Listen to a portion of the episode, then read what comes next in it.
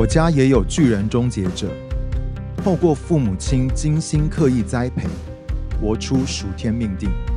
比尔与贝尼强生合著，王建梅翻译，周训光现身录制。引言：带着属神心意进行亲职教养。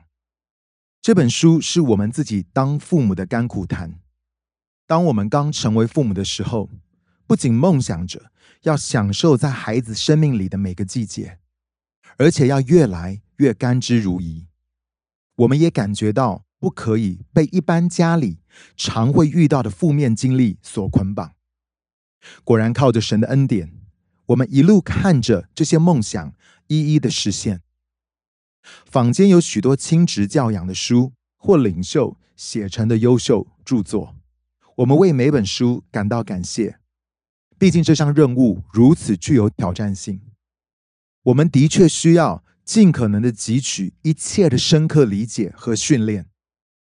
本书的写成，希望不是老生常谈，或只是单纯回应他们的看见。相反的，我们希望在谈到这一份被赋予的特权时，父母亲会知道亲职教养应该要带出神他不可动摇的心意。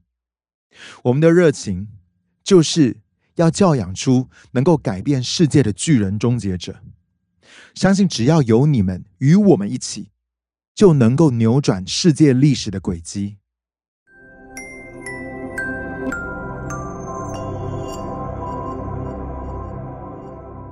第一章：大卫、歌利亚与你。当谈到要把孩子训练成为巨人终结者。有些人或许会对此说法感到却步，觉得这个比喻太过暴力或是牵强。但在我个人看来，这么形容亲职教养实在是再精准不过了。至少对于渴望孩子会追求永恒事物的父母来说，想必都会认同。诗篇作者精准的用下列这段文字描述了这个挑战与殊荣。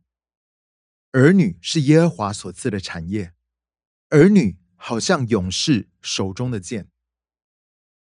这段经文显明，作为父母亲的两个重点：能够喜乐的迎接孩子，如同是神所赐的祝福；也清楚知道，训练孩子成为伟大是自己的责任。越是看重孩子这份礼物的父母，越能够从中获益。在圣经的时代里。弓、箭、长剑和矛都是征战时会用到的基本武器。任何勇士都宁愿用弓箭从远处迎战，也不要面对面的用剑或矛来短兵相接。重点在于，弓和箭都是大家在征战时比较想用的武器。